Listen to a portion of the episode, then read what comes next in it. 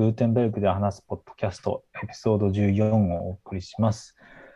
えー、そひお久しぶりです。トールです。はい。えっと、今日は、えっと、ミミさはい、こんはと北島さんとりょうさんの4名でお送りします。前回が7月7日の配信だったので、まあ、夏休みをいただきましたね。そう。読む会自体もお休みそうですねしちょっとね。はい、皆さん忙しいか、夏の、まあコロナですけど、お子様が夏休みだったりとか、いろいろバタバタで。うんうんうん。おここで珍しいここで久しぶりの人がいらっしゃいましたよ。おや？おやおや？入ってくるのかな？入ってこないのかあどうかな？おお久しぶりです。ポッドキャストですか？ポッドキャスト収録を今始めた始めたとこなんですけど、ね本当で。すか？すいません。っときます。いや、いいですよ。あの大橋さんでがやってきましたので久しぶりです5名で、お久しぶりです。イエーイ5名でお送りします。はい。えっと、なんだ大橋さんは今あれですね、ワードプレスじゃなくて、地図ですよね。地図の人になってる。そうですね。まあ、でもワードプレスもあの 触っていて、はい。あのあ、、そうなんですか？一応、あ、なんか、あの、何もしてないんですけど、一応あれですよ。えっと、5.9でしたっけ？あの、つ出たやつ？次。出る？はい次出るの？あ、あ、5.8か。すいません。これ8です。はい。に、あの、名前載りました。高校の時に。あ のえー 全然何もしてないですけど。小鳥だ。よはいろしくお願いします。はい、お願いします。はい、えーっと、今日はだいたい3つぐらい大まかにネタがあります。細かく中で分かれてますけども。1つ目は、えーっと、えートランスレーションデイ。まあ、何か日にちを決めて、世界中でみんなで、えーワードプレスの、まあ、何でもいいので、さまざまな、あれを、翻訳使用イベントっていうのが、いつぐらい、いつぐらいからかな。ちょっとこれね、2016年から毎年やってるみたいで、えっ、と、今月はですね、違うな、今年は9月1日から30日っていうはい。デイなんだけど、うん、一月というイベント、オンラインイベントをやっています。で、イベント、まあ、何か入ってな何とかっていうよりは、各地域でローカルの、えーっと、翻訳する、あるいは翻訳に、えー入る、やってみるのを手助けするとかいうようなイベントとかあって、グローバルイベントって、前はなんかうん。やってたけど、まだやんのかな？いや、なんか24時間やるのは、やっぱりオンラインでやるとしんどいから、今回はやらないみたいなこと。をあ、でもいくつか。いくつか、3つ、4つ、5つぐらいやるやるのかな？やるみたいですね続けて。はやらないけど。あ続けてはないけどうんうん日分かれてやるっていうことと思います。で、そうだと思います。あとは Slack 上でコミュニケーションを取ってっていうことなので、興味のある方はそうですねチェックアウトしてください。東京は、東京じゃなかった日本は5日から12日の1週間として一応今やってます。なんか東京のいたとか、ああ、そういうことか。そうそうそう。それが今か5日に、はい、キックオフみたいなミートアップがあって、うん。それでそうですね始まあ、それもオンラインなので、あの、東京じゃなくても、東京じゃない方もそうですどこ来てくださいって感じですね。うん。はい。で、それの、えそれそれの、それがあったからというわけじゃないんだけれども、まあそれに合わせて合わせてナオさんが準備してくださってて多分その記事が出たんですね。ユーザーマニュアルの移行について。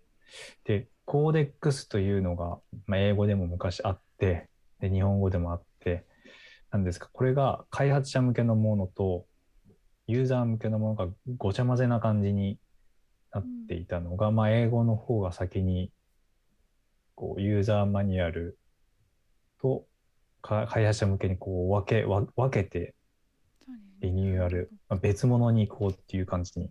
そうですね、開発者はハンドブックか。うんうん。で、日本、ん？マニュアルは？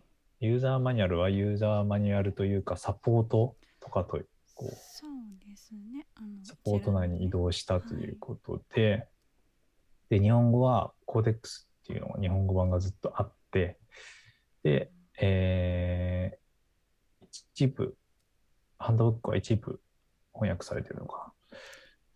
そうですね。で、これのあの日本語もサポートの方に移動しましたっていう感じのことですね。はい。はい。これもドットログに出てます。で、はいこれのグーデンベルグに関わってくるところは、うんえー、と結構このユーザーマニュアルのグーテンベルグというかブロックエディター向けのページっていうのがかなり力入れて英語は力入れてっていうのかな。うん作られたり更新。まあ すごく一部の人がやってる一部の人がやってるだけって言い方悪いな。あのすごい熱心にまだまだ人は足りないと思うんですけどやってらっしゃってあのブロックエディター前よりもあのブロックエディター内からのリンクが貼られているものが結構あってはい。あの僕が実際あの案件で、まあ、指摘されるまで全然気づかなかったんですけど埋め込みブロックのところに埋め込みについてっていうリンクがいってあるんですけども、あのなんていうかねに Facebook とかが応援ベッドできなくなったじゃないですか Facebook と。あのインスタグラムが。でそれが英語版だと、まあ、そのことについて書いてあるんだけれども日本語版だと翻訳が追いついてなくってまだあの Facebook とかインスタがアップあのうん埋め込みできますみたいな感じに書いてあったりとかしてます。のでなんかその辺でなんだろうあのブロックエディターからそういうところへヘルプっていうかサポートのところにリンクするというまあなんかウェブのサービスだと普通にあるようなことをできるようにまあ頑張ってエディターを作っていったユーザビリティを高めていった結果 ボランティアベースでやってるところの範囲が広がっていってなかなか追いつかないっていう感じですね。そうですね。はいってところなのかなと僕は個人的には思います。で、えっ、と、ここに書いてあるのが、翻訳が必要なものが70ページほどありますって書いてあるので、あの、協力をいただける方がいらっしゃいましたそうですね。やらなきゃなって言いつつもちょっとね、あの、はい、重いのでなかなか。はい、キャプチャとかはね、取る必要があんまりないです。あの、英語のやつをそのまま使ったりとかできるので、まあ、取り直した方がいいやつは取り直したりもしましたけど、僕もはい。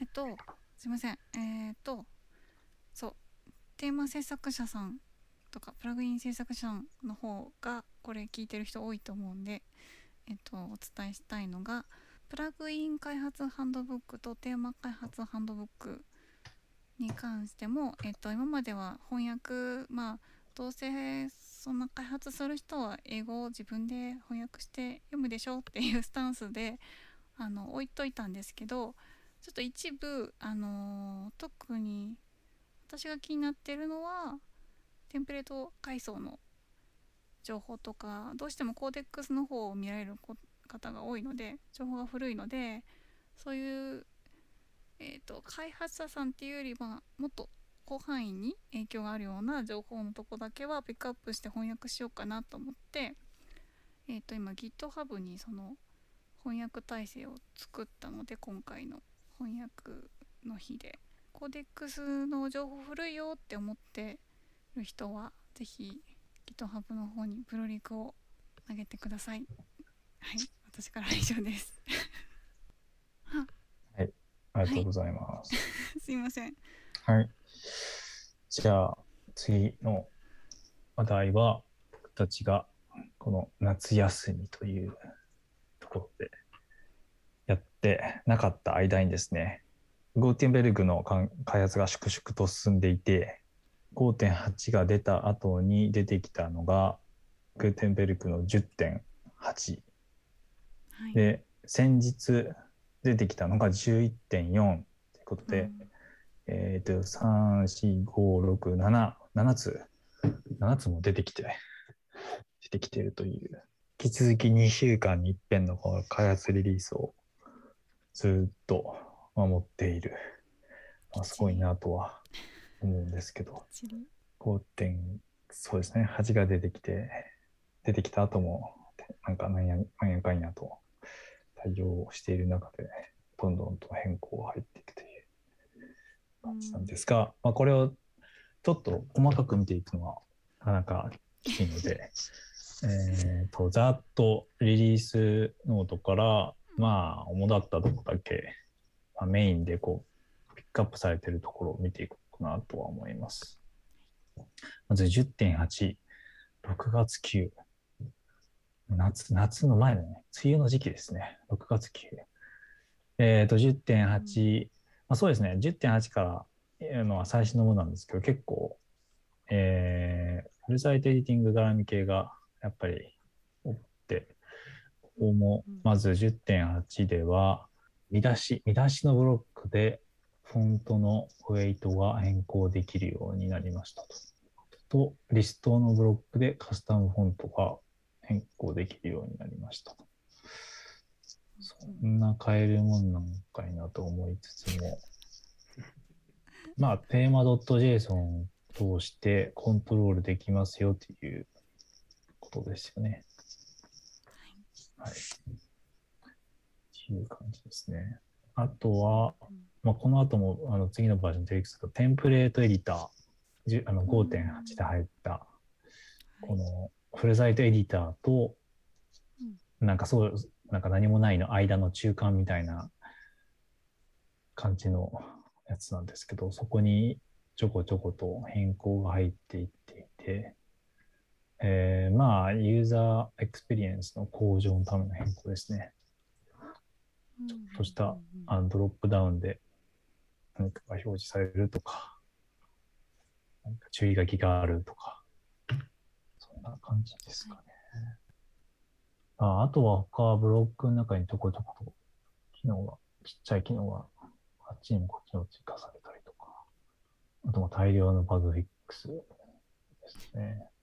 追い切れない？はい。はいじゃあ、いきましょう。10点、10.9。10.9は、えー、はいー、と、6月23。リッチ URL プレビュー。これは、リンク、えー外部へのリンクか。外部へのリンクを貼ったときに、えーエディター上で、後でこう、ホバーすると、そその、プレビューがプレビューが、プレビュー付きでどこへリンクしてるのかっていうのがうん出てくるってことですね。今、今だと、なんだ、あの、プレビューなしで出てくるんでしたっけ？プレビューないですね。ねリン文字も出ないんじゃないクリックしたら出ますよね。あの URL はクリックしてんのかな？出ますよね。うん、出ますよね、クリックすると。そこにプレビューがつくようになったっていう。はい、そうだと思います。で、これが外部のみ。だけど、将来的には内部 URL でも出てくるようにしたいと。あ、本当だ。まあなんだろう便利になりますねうんゴエンベッドかなんかのやつ使ってるってことかな。あとは、リストビューエンハンスメントこれ5.8に入ってましたよね。このリストビューの。えっ、と、投稿エディターの左側に出すことができる、固定で出せるようになったリスト形式のビューですね。仮想式にこのブロックがどうどうか。何がエンハンスメントされたのこれ。あ、トトグル、トグルで閉じたり開いたりできるようになったってことですね。うん今はい。っていう感じですね。で、次はブロックマネージャーの場所が変わりました。ツールの中から、ブロックセクションのところにある、新しく作られた設設定モーダル。ちょっと、言葉で読んでるだけだとちょっとイメージしづらいな。なんか試された方いますか？ブロックマネージャーっていうのは、どのブロックが使えるようにするかとか、チェックボックスでするやつなんですけど、うん、え、これツールがいけるようになったってことですか？ツールのメニューから？今まで確か3点リーダーからうん。でしたよね。うんだったんだけど、あ、under the blocks section。それがちょっとよくわからないんだけど、うんどういう意味なのか。もうあのギアボタン、まあでもそれそれと合わせてなんかモーダルになったんで、これこれ関連は全部ここからできるようになったっていうことですよね。はいで、これ多分、あれですよね。なんかここにこうやってまとめることによって、プラグインがなんか設定項目を追加するときは、ここからここに追加できるようにとか、多分そんなことでしたね。っていうなことが書かれてたような、そういうことができるようになってるのかどうかわからないですけど。うんまだ試してないですねなんかそういうのが議題に上がってたような記憶があります。うんみんな追加できるようにすると、しすることを前提の UI を考えないといけないんじゃないかみたいな。最初にこのモーダルになった時のやつですね。うん。で、次がテンプレートクリエーションモデル。まあ、これもテンプレートの作成のまた UX 改善的なやつですね。で、これがしれっと書いてあるけど、なかなある意味、なかなか大きなの。クエリとクエリループのブロックの名称が変わりました。うんうんうんあれ5.8でも買ったんでしたっけ？クエリループになってた、え？なってたと思うんだけどな。もうこれは入ってる。あクエリループはポストテンプレートっていうブロックに変わりました。あ、じゃあえーまだですよね。あうんうんはい、で、はいクエリブロックっていうやつは、クエリループってやつに変わりました。ややこしい。ややこしい。まあ、要するにあれですよね。これデートか確かぎ、なんか議論が出てて、うんクエリっていうことが、まあ、要は開発者向けの言葉で、うんさらにクエリループっていうのが、まうんあ、開発者ならなんとなくイメージはあるけど、こう、ワードプレス仕様、開発仕様的な言葉で、それは、普通の人じゃ分かんないんじゃないかな、みたいな感じですね。分かる人にはもう何のことかバッチシ分かるんだけど、そうですね。分かんない人には何のことかさっぱり分からないって的いうなんだけど。うんやつですね。はい。名前が変わりました。変わるそうですってことですね。はい。変わったってやつですね。あとは、いろいろ、いろいろいろいろ。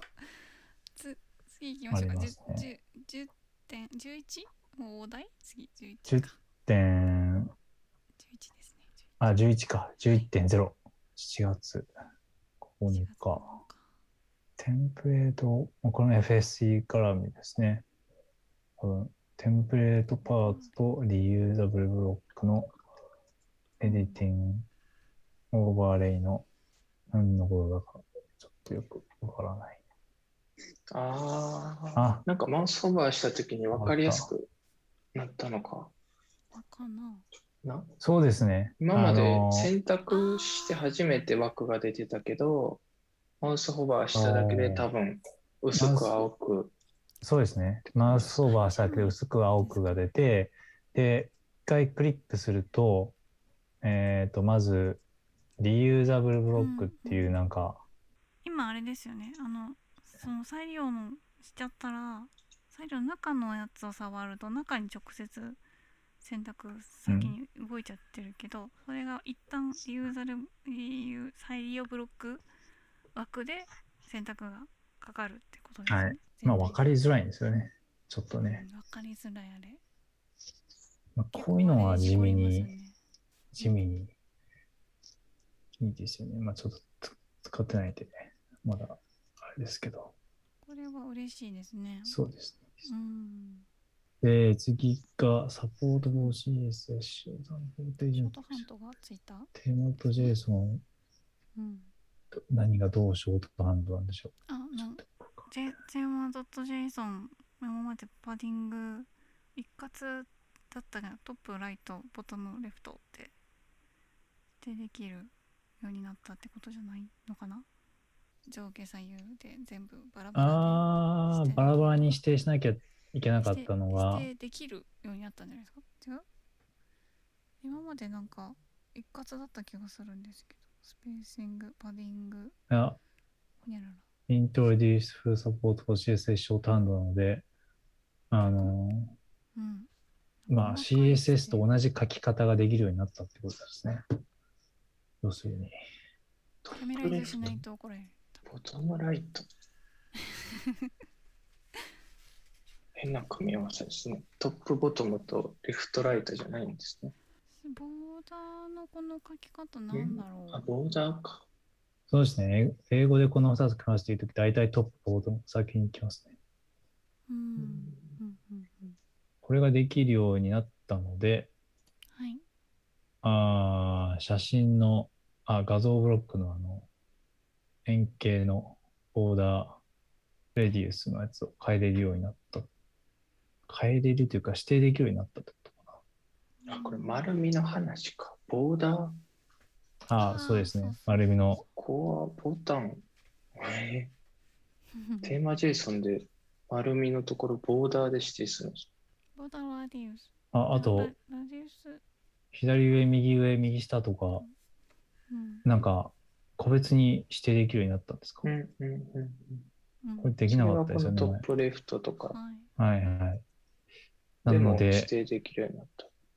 はい、なので、なんかこの、なんていうのかな、うん葉っぱみたいな形というか、そういうのができる一ようになっ部だけ。なんかね、あー5.8に乗りそうだったのに、ボーダー関係のコントロールは一回載せないってなって、どうしたんだろうと思ったら、なんかこの辺を調整してたんですかね。多分そういうことだとうん思いますね。これ今後普通にボーダーがコントロールできるようになったとき、うんボーダーラディウスにしとかなくていいんですかね、これ。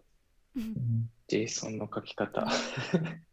これなんでボーダーなんですかね。うんパッと見全然意味がわかんない。これが丸みのボーダーっていうことが。ね一瞬太さかなって思いましたね 1M でかいなみたいな60ピクセルでかみたいな思ったけど、ボタン、これ、ああ、そっか。うん、名前後で変えられたらたまったもんじゃないっすよね。今のうちにちょっと言っといた方がいいかもしれないですね。そいやでもね。ちょっと触ってみたい。見なきゃいけないな、これ。脱線しますけど、この Twitter かなんかで今週ちらっと見たのが、うんテーマ .json をいろいろ書いて、あの、試していってるんだけど、テーマ .json がとんでもない長さになってきたみたいなことを書いてる人がいうて、んこれサンプルで貼り付けられてるやつもそうですね。353行。うん JSON で353行ってなかなか、なかなかしんどいうん細かく気分離がしますよ。して書けれたら、あの、結構、決まってるじゃないですか、カチッと。うんカンマが必要で、どうのこうのとかっていうのはうんうんうんまあ、全部エディターに任せてしまえばって感じではあるんだけれども、いや、レター任せないともう嫌ですよ。そんな。光1個忘れただけどこだどこだって感じになって、リントリント。これね、大変そうですね。リンター、リンタ。リンター任せていきましょう。にしてもすごいですね。でかちょっとテーマ JSON がでかくなるのはちょっとパフォーマンス的にはもうどう分けられたりするんですかね、今後。なんか。できなきゃダメでしょう。まあ、ちょっとでかいです気にね。なりますね。うん、だだってこれが全部デザインのその元になるわけだから、それはそうなりますよね。これを読み込んでキャッシュをちゃんとしていっていかないと、うん毎回これを読んでパスするっていうのはなかなか多分はいコースとが大きくなってくるのかな。まあ、っていう懸念事項ばっかり出てきますけど、次行きましょ はいはいはい。う。11えー、7月21日、えーっと、ブロックサポート、ボーダーのブロックサポートが入りましあ、だそれはという11の、11の。なんだそれ。なるほど。そういう意味のボーダーですね。まあ、例えば、うーん、あ、えですよね。だからこういう設定が出てきたときにさっきのブロック JSON のどうボーダ書くんだろうみたいー、う あれ？みたいな。そうですねもなんだろこのボーダーは、あの、あ、う。一応、まあ、ビデオを見てもらってもわかります。なんか、あれですね、まあ、段落を2つくっつけてブロック、グループにしたのかな？しなかったのかな？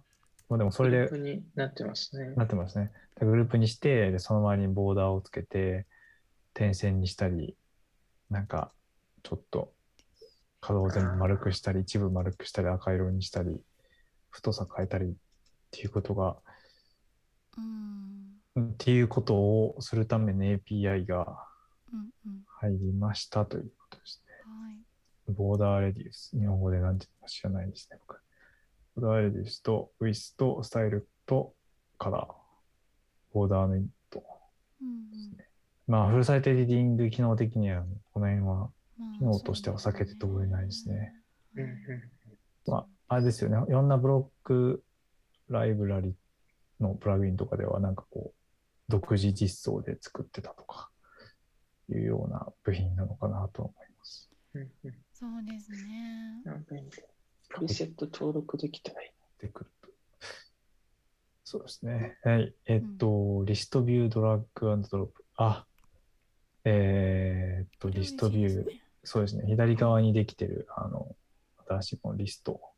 これを、この、まあ、これは、えっと、リストを表示するだけだったのが、先ほど言ったやつで、こう、閉じたり、え入れ子のものを閉じ、こう、階層を閉じたりできるようになったのが、今度はこのリストビューの中でドラッグアンドドロップできるようになりましたってことですね。はいはい。はい。で、この入れ今入れ子というかグループの中のものを外に出したり、グループに入れたりとかできる。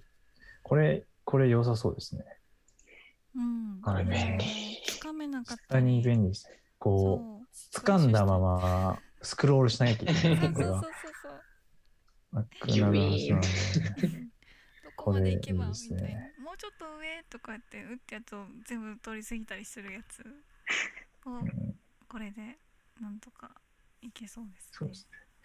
っていうのが、まあ、11.1の売りで出ているやつですね。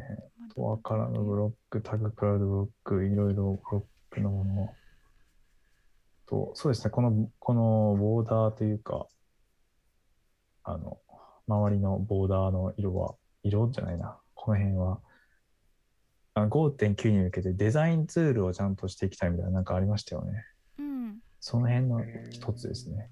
FSC でもあるんですけど。はい。じゃあ次ですかね。11点11.2かね。はい。あ、どこだ ?11 点。えっと、11点、あれ、もう一、あれ ?4 か。なんか可愛い四まであるねワンちゃんの。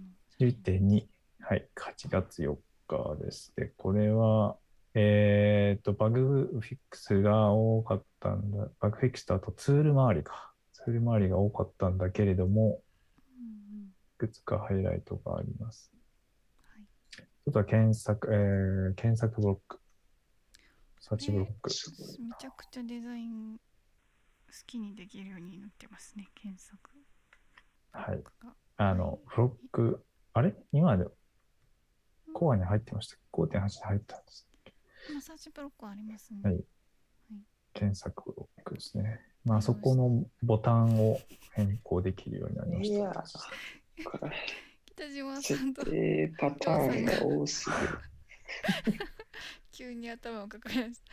そのめちゃくちゃ自由にもうなんかデザインできるようになってるので、これはテーマ作者さんとしてはなかなか頭を抱えてしまう、えっとうん、ブロックに設定が追加されたってことなのかな？さっきのボボーダーとあーか操れるようになったんで、うんうん、はい、そうですね。カラー、まあ、あの、色とか、バックグラウンドカラーとか、はい、あ、これはあれか、ケンさんのボタンの部分か。ボーダーつけるかつけないかああ、ボーダーつけるつけないと。メジャーアップデートのたびに触ってる気しますね。ね。毎回ゼロから書き直すみたいな。そう。なんだ。ああれ送ったら使うまあ。誰もない。使使わないようなのに時間かけるのが嫌なんですよ。しかも、なんかこのサーチブロック用の CSS 地味に大量になってきて、結構大変ですよ。とりあえずしばらく対応します。あの、絶対使ってる人おらんけど、ブロックの機能なでいろいろやって逆にアイデアくださいとかでもいいかなかもしれうない。ん。確かになはい。えー次のがグループ、あー、これなんかでちょっと聞いたな。グループブロックそう。そうグループブロックに試験的なベータ機能として、えっとフレックス機能がつきましたということです。うんはい。で、えーグループ、ん？グルん？グループ、グループは、そっか、グループ、いろんなブロックグループするだけで、あの、ただ縦に、縦に並ぶっていう感じだったのが、まあ、要するにそれをフレックスにするかしないかっていうのを選べて、フレックスにすると、何が選べるのこれ？コンテンツ、ワイド。うん単純にフレックスで並ぶだけ。とりあえず今はそうそうそうですねな 並ぶだけという UI がついて、今今て感じがフですね。レックスですよねあとこの、ちょっと僕名称なんかも気になりますけどね。で、うんデベロッパー、まあでもデザイナーもわかるのかな、フレックスは。どうなんだろう？んいや分かってほしいのと。う。まあでも、今今はフレックスですよね。ん？デフォデフォが今フレックスなのがフローがついた方じゃないですか？違う？逆じゃない？グループって普通にダーって入るだけうんですよね。グループブロックの話かごめんなさいまあ確かにそう言われてみれば、フロフレックス、フロどっちだろー、フレッうクスフ、ローフローフロフローーってディスプレイブロック今はフローですね。そうですね。フロあまあカラムブロックとは別の、あれか、ちょっとフレックスでそうですね。組めるようにしたいっていう。ーそうですね。そっか、今のが要するにフローか。で、フレックスにすると、とりあえず横並びになりますってだけっぽいですね、今これ。あ、書いてますね。Near future intentions provide option for changing the orientation, alignment, justification. だから、今はとりあえずフローって選択すると横並びになるんだけど、将来的には orientation と alignment と justification と spacing をいろいろいじれるようになるっていう。それなんか見ましたねができるとさらにいろんなことができるけど、えーうん。 inner block ごとに幅とか、どうなる？強線なの？何列？何列？えーちゃうか。列やったらカラムと一緒ですギャップのさっきちらっと出たギャップのやつがあるからそれで調整できるんじゃないですかね。でもなんか、ウェブサイトエディティング向けには必要ですよね、これね。うーん。なんかどっちみちどどっちかっていうとそうそういうことを頭に描いてるようなはい気が僕します。あの、メインのカラムとサイドバーのカラムとか、あ例えば、あそこのヘッダーの中を並べるとか、うーん。実験なので、ね。だから、まあ、ここれだと5.9には入んないし、ー。多分はい、っていうのが入ってきましたとはいいうところで、レスポンシブそれよりもあの僕はレスポンシブね。うん。のやつを入れてほしいっていう、同じような愚痴をこの違うポッドキャストに聞いた気がしますけど、ないんですよね。なんかこう全体を考えて実装するというとなんかちょっと難しいんでしょうね。ちょっといろいろと。うん。遅れれば、遅くなればなるほど、こう、他のものを入れたくなってきて、あとはどうしよう。えーっと、ニューボタン for creating posts、uh, as part of the publishing flow。なんだろう、これ。あ、これ、俺がプルリク書いたやつや。じゃあ、ご説明を。あ、でもあの、結局そうですね。1回目投げて、うんうん。ちょっと CSS いじらないとっていうので、僕がレスポンス一切しなかったら、別の人に代わってやってもらってたっていう。そうそうですね。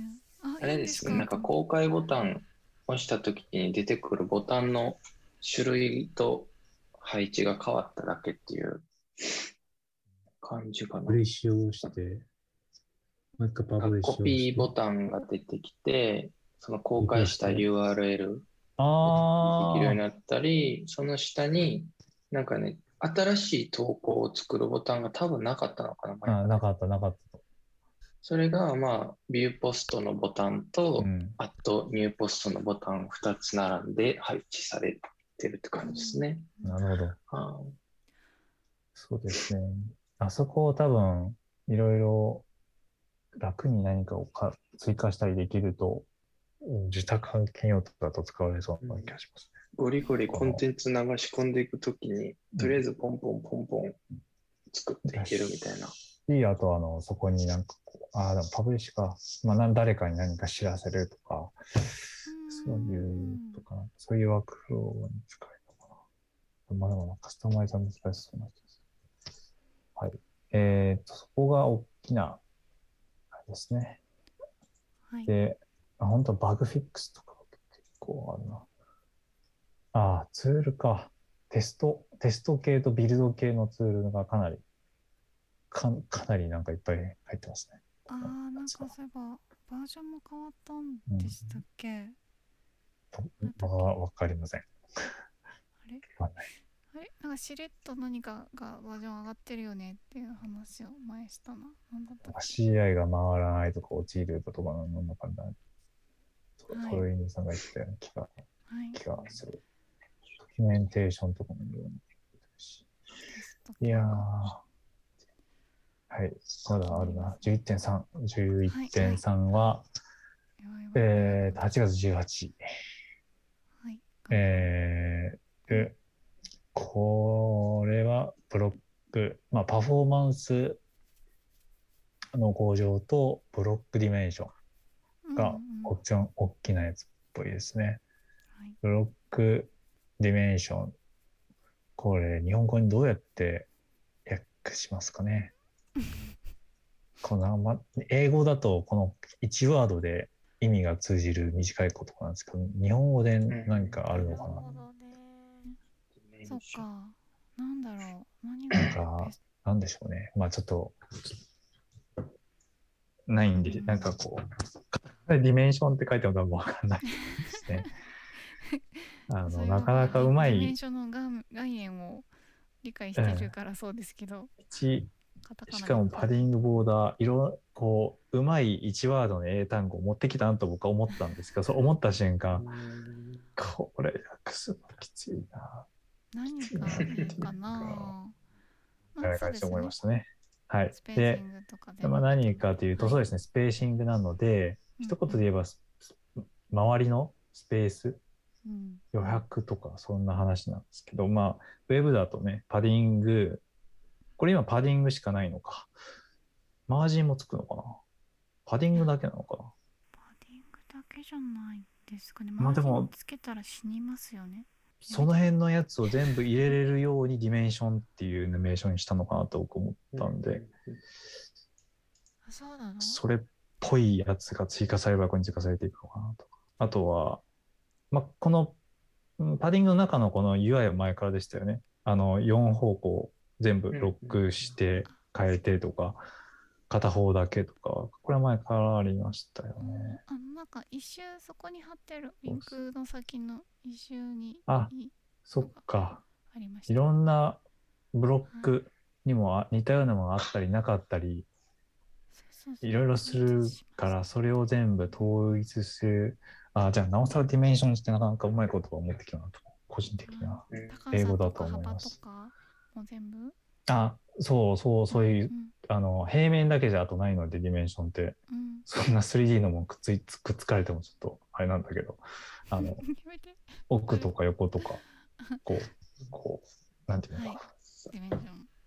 多分あの、建建築とかそういう、なんか空間、空う間ん何か言葉をよく知ってる方だった。ら、なんかうまい略しとか。そうですけどね。探しましょう。なんかあれですね。アライメントも入ってますね。パディングとかその他とか、うん。ちょっとなんか、はい。えっと、パフォーマンスがすごく、うん、良くなったということを書いています。インサーターオープンだから、ブロックインサーターのオープンが約3分の1、370ミリセカンドから137になって、えーインサーターの、いや、要はインサーターの中でブロックの検索ですね。これが190から67ミリセカンドになっています。で、ずっとパフォーマンス、これ毎回リリースにパフォーマンスベンチマークっていうのが下の方に書いてあって、僕これ実は途中までグラフを作ったことがあって、どっか行っちゃったと思うんだけど、あの、 loading time、えっと、 Gutenberg Times のポッドキャストで、あの、 contributor のグレゴッシュ、あれ、ちょっとさんが言ってたんですけど、この2つをすごくはい。重要してて、 loading は、えっと、うんブロエディターが loading される時間で、はい。 keypress event は、には、あとか、A とか B とか打って、それが、こう、出てくる反応のやつを示したりとか。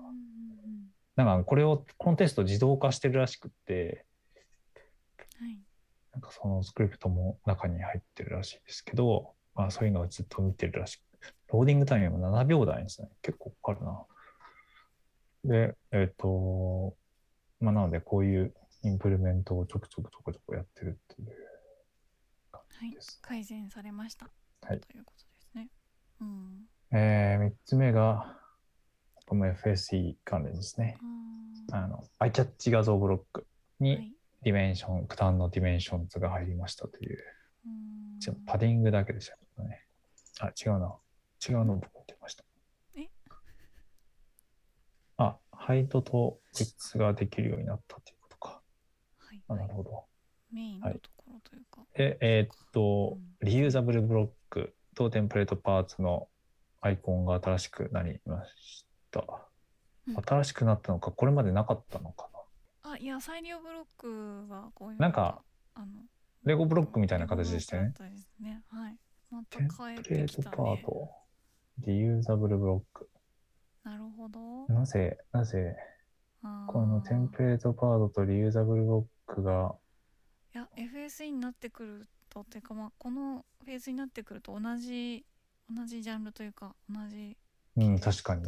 ものだからですかねそうですね。ヘッダー、テンプレートパートとしてヘッダーを作るか、リユーザブルブロックとしてヘッダーを作るか。まあ、結果は一緒ですよね。使うとこが変わるっていうことかな、テキストですね。で、あとは、はいもう追加が何やらかんやらあって、はいコンポーネンツ、次いきますか11バグフィ点いきましょう。はい。文字だけのやつもスルーみたいあ、これはまたでかいな。11.4、最後。なはいえー来た来と、9月1日で、あ、そうですね。これが、あの、人によってはかなり影響大きいんですけど、ギャラリーブロックが画像ブロックの集合体に変更になりました。えっと、今までギャラリーブロックは、ななんつうかな、それが独立したものだったのが、ーうんまあ、ギャラリーブロックが、ん？違うな。画像ブロックが、うん、画像ブロックがポコポコ入ってるみたいな感じですね。そうですね、はい。なんか最初からそうすればいいのにみたいな話ですけど、まあ前はそのインナーブロックみたいな概念がない時代の時だったですからね。はい。結構前からこれ進められていて、はい。いろいろずっとテストやってなりましたって感じですね。うん。なので、一個一個独立した画像ブロックなので、それぞれ、えーフィルターかけたり、個別にフィルターかけたりとか、編集をしたりとか、あと移動、移動、場所の移動もできるようになったってことですね。右左。それ前からできたっけな。まあ、使い勝手が、そうですねはいイメージブロックができることはいはもうできるっていう考えで、個別にボーダーをかけたりとか、切り抜いたりとかできるという。うんで、なかなかクリエイティブな感じで使えれる方は使い勝手が広がるので、あとは、ここのブロックをいろいろと機能を追加したり、フィルターしたり、 override してた林田さんは大変そうだなというはい感じですね。はい。ディオントーンフィルターがはフィーチャードイメージに使えるようになりました。これ好きですよね。なんかなんとなく。向こうの人たち、この duotone のフィルターとか、いやーでもめっちゃこれいいですよ両トーン使え、使う。全然使使ううと思いますはいまああのモノトーンにできるのはまずいいですねはいあ、モノトーンはわわかります。はいうん。白くはね。ディオトーンはまあ、まあ、あの、デザインによります使える方、はい、そうですね。そうですねはい。で、あと、ボタンブロックに、さっきも出てきた dimension の padding がつきました。うんうんえー block gap spacing。あこれがねギャップを扱えるようになるっていうブロックのギャップを扱えるようにブロックのギャップというのは、だブロック要するに縦マージンとかそういうやつですよね。そういう意味ですよねそうだと思うんですけどまだ触ってなくて、うんえっと、これは work in progress ってうんことですね。ただ、かなり古いリクエストなんですけど、あ、でも、19日前にマージされてますけど、まあでも他にもやることあるってことなのかな。うんうんうん。で、えー、ようやくこの辺のことを手をつけてますみたいな感じ。ああと他にもいろいろスクリーンショットわかりやすいスクリーンショットがそのマージされたやつ。のボタンブロックでボタンズブロックでやってるやつですねあのブロックギャップをいじるとボタン同士のギャップが自在にこう変わるってああ、なるほど。いう、うんそうそうブロックギャップ。あそういうところか。うん、はい。えーと、あとは、えーっと、これ、ポストデート。まあ、投稿の日付と、えーっと、タームのブロック。この FSC があるんですね。で、何が使える？あ、フォントウェイトが使えるようになりました。ウェイトがいじれちゃう。で、エンハンスメントが、こういうのもたくさんあり、バグフィックスもこういうのもたくさんあり、ツールとかも相変わらずいっぱいありますよね。なまあ、なので、なんかビルドツールとかが周りは、なんか好きな人はこの辺のコントリーとかいいのかもしれないですけあとなんだっけ？タイプスクリプトかありましたね。プスクリプトになるよみたいなのがあったけど、その後、はい。あまり見てない。実際にまだそこのこのはい。コンポーネント触ったことはないですが、なの結で、構はい中身も。これで全部なんですが、結構、やっぱり機能追加は FSE に少し関わってくるところで、まあ、イメージしづらいんですけど、この dimension とかうん。ですよね。なんかそういうのとユーザビリティの部分の改善とか、結局下がっていくのかなと。あと、特にあんま読み上げなかったですけど、 bug fix が、まあ、いつも通りエディターライブラリにあるんですけど、この5.8がリリースされた後のバージョンはいくつか結構、ウィジットエディターがのバグフィックスとかが、ポカポカポカポカ、結構あったウィジェットの見たと、あのゴリゴリ異臭を投げまくっていた。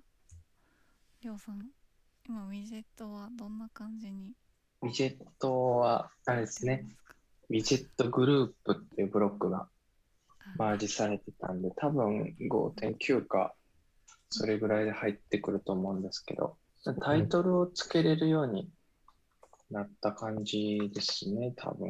ね。今までウィジェットって全部タイトルつけて、その選択したウィジェット項目とセットだったのが、なんか今までの5.8の仕様だったら、タイトル入力するとこがどこもなくて、で、あの見出しタグとか代わりに設置しようと思ったら、うん。見出しタグは見出しタグで一つのウィジェットアイテムとして認識されちゃうから、その下のブロックとセットでタイトルにするにはもうグループ化して、さらにウィジェットタイトル用のデザインがこれまで当たってたテーマは、それ用のクラスをつけないといけないし、それでもなんかいろいろちょっとバグることもあるみたいなんで、めちゃくちゃだったんですけど、それが多分改善されて、まあ、タイトルとそのエリアの中身をセットで配置できるようになったのかな。あとはそれが今までと同じ、なんだろう、ウィジェットの HTML を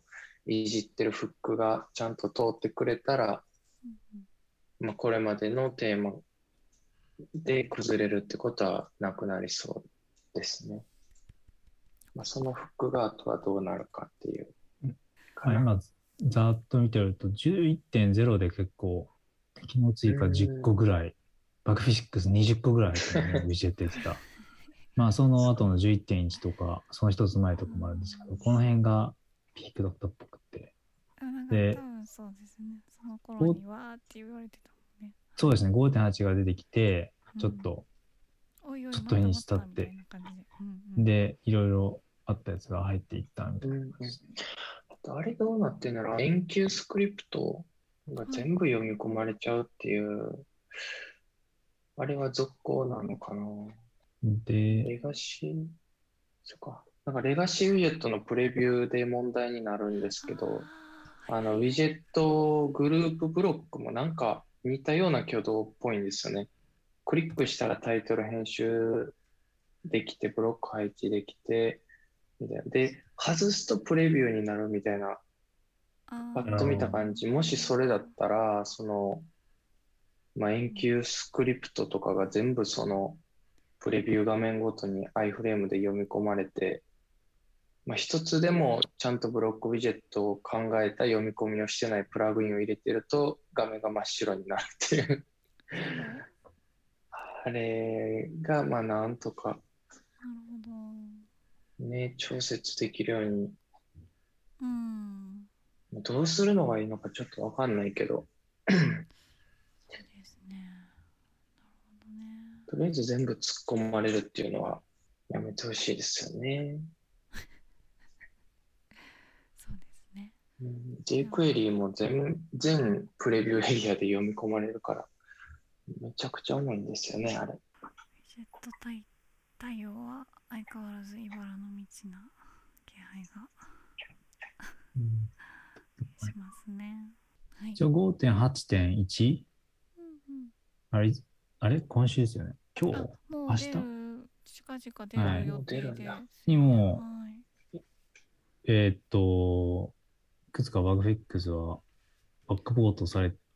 先に入っちゃってるやつが、先に入ってるものがありますね。とりあえず、ウィジェットって検索と11個、そのポストの中でヒットはします。しますが、その延休は入ってない気がする。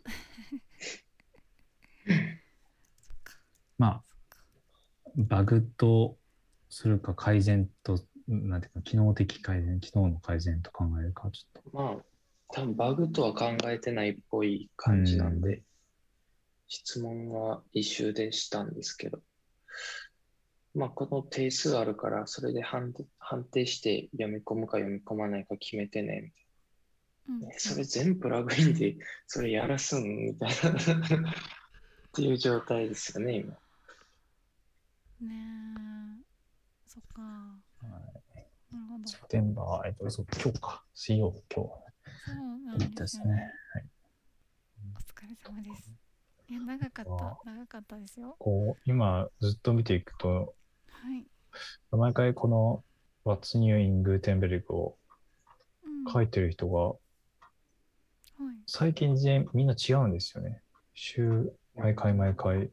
前は、リアードさんが毎回書いてたりとか、なんか、あそんなか、そんなイメージがあるんですけあ、ど、持ち回りになってるんですね。結構、うん。いろんな人が持ち回りになってはい。いいことですいるよ。みたいで、うん。大変だ、これまとめるの。うん。以上が今日の、ニュージって言いましたもんね。はい。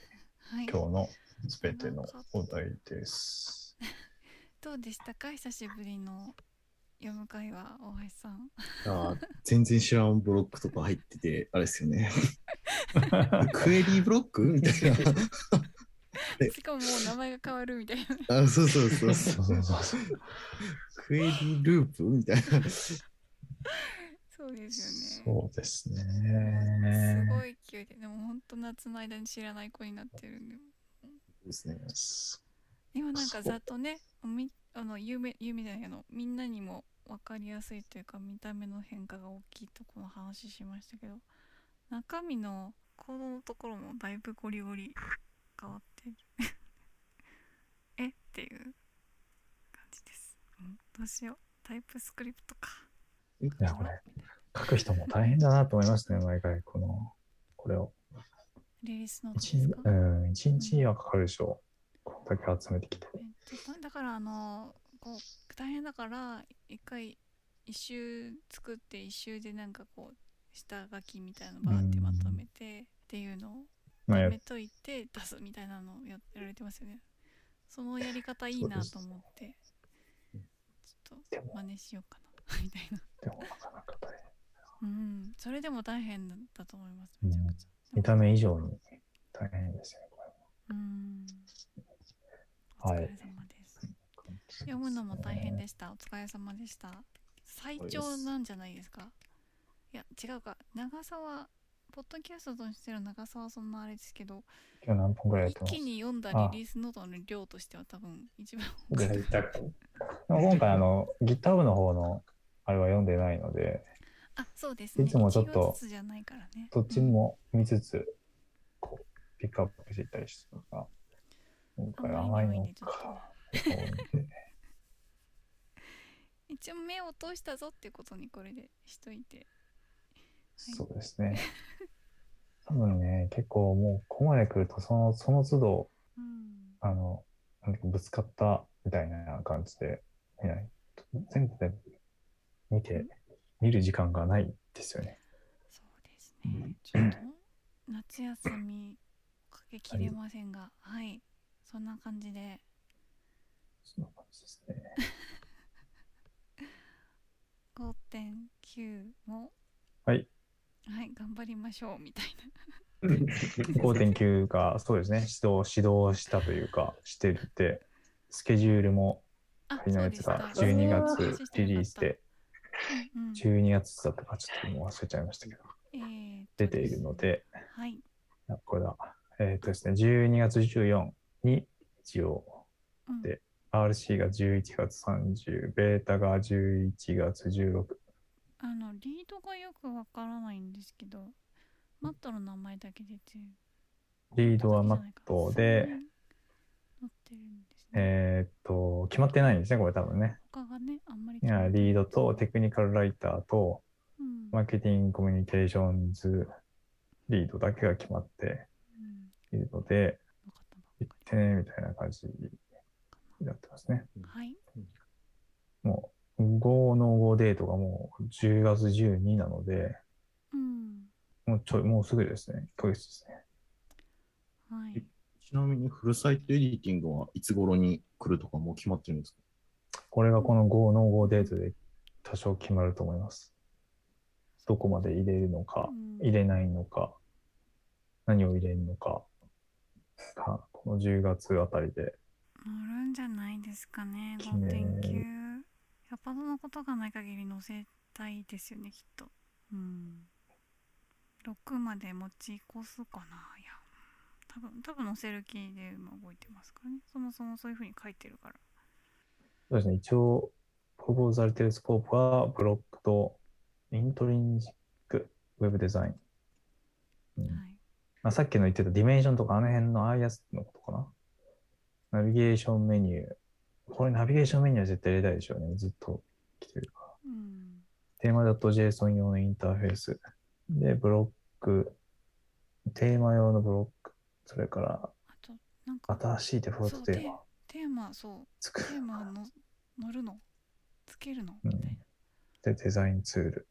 まあ、なんか FSE がこう、完成機能として乗るとは書いてないですけど、まあ、デザイン系のツールを載せていくっていうことで、何かしら入ってくるんじゃないでしょうこん。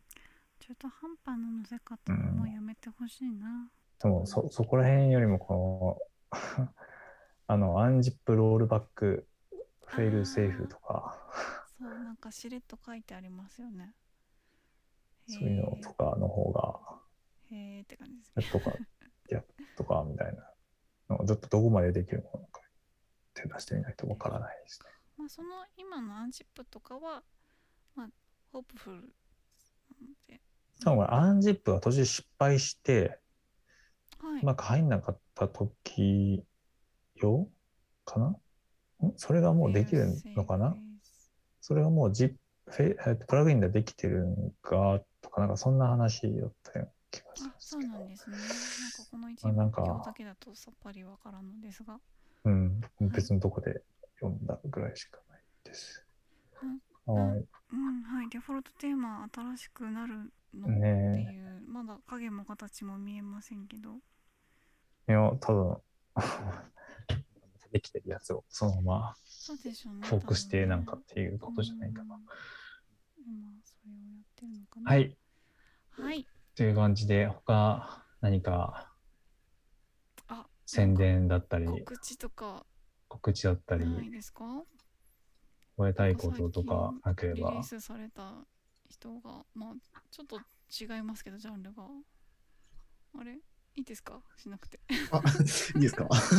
いや、すいません。なんか、あの、えっとですね、あの、ジオロニアっていう地図を作る会社であの働いてるんですけれども、最近ちょっとサービスを公開しまして、で、えありがっとありがとうございます。あの、その地図をですね、えっと、ちょっと触ってみるイベントを、あの、あ、えーはい、ちょっとやる予定でして、もしよければ、えーご参加ください。えっと、はい2回やる予定で、えー9月の14と17だったかな。えーっと、まあ、詳しくは、あの、ジオロニアコンパスとかで調べてもらえればいけるかなと思うので、えーっ了と、ぜひよろしくお願いします。はい。お疲れ様です。リリースお疲れ様でした。お疲れ様ですよいやーありがとうございます。ね。すごいですね。ワードプレスのプラグイン出てくるかなあ、そうですね。そういったものも作っていきたいなと思ってますんで、皆様、あの、いろいろよろしくお願いします。ちょっと教えてください。ククエリーブロック教えてください。使う多分使うそこ使わないんで大丈夫ですあれ使わないですか？大丈夫ですか？よかった。え、でも、あー iFrame とかで埋め込むことになりますか？それって iFrame なのかあ、アイフレームじゃないですね。あの、えーっと、普通に、何ですかね、あの、HTML タグ書いてもらって、まあ今のところは HTML タグ書いてもらったら、もうそれが、えー地図が表示されるみたいな。JavaScript です。ああなるほどななるほど。うんなるほどじゃあ、あの、あれですよ。権限周りをそうですあ、そうですね。そこが、消えちゃうってやつそうなんですねしないと。うんそうですねならないですね。管管理者じゃないとっていうのもあるんで、ちょっとその辺を。仕事でハマるやつですね。うんはい。そうそれそれで言うと、弊社から iFrame ブロックってやつをこの間作りましたね。あ作ったのは僕じゃないですけど、まさしくそういう感じのことがあって。そういうブロック検索したら出てくるんですか？登録されてるんですか？タロ iFrame ブロック、iFrame ブロックかな ?iFrame、あ、入ってますよ。あ、でも、あの、あれに出てくるかはわからないです。あそうなんですね。あの、あれ出てこないんで登録あれというのは、あの、ブロックエディター内からですね。はい。いや、その、なんていうか、ちょっとそういう経由ではインストールできない、ちょっとプラットフォームというか、サイトで使うのに、でが、まあ、メインの目的で作ったので、ちょっとこの辺全然僕チェックしてないや。はあ。検索したら出てきますか？出てくるはずなんですけどね。ちょっと待ってください。はいまああの出てきますねポッド。キャストのリンクにはい貼っておきますかね貼っておきますね。タローアイフレームブロックというのがいあります。インストール数がもう10以下しかないので、試してみてください。いやあいいんですか？皆さん他はりょうさんとかいいんですか？大丈夫ですか？いや5.8の対応が終わったかなって思ったらねあっという間に5.9の感じですけども。はい。じゃあ、エピソード14はこんな感じで。14か。はい。しますね。そうですね。お疲れ様でした、お疲れ様でした。ありがとうございました。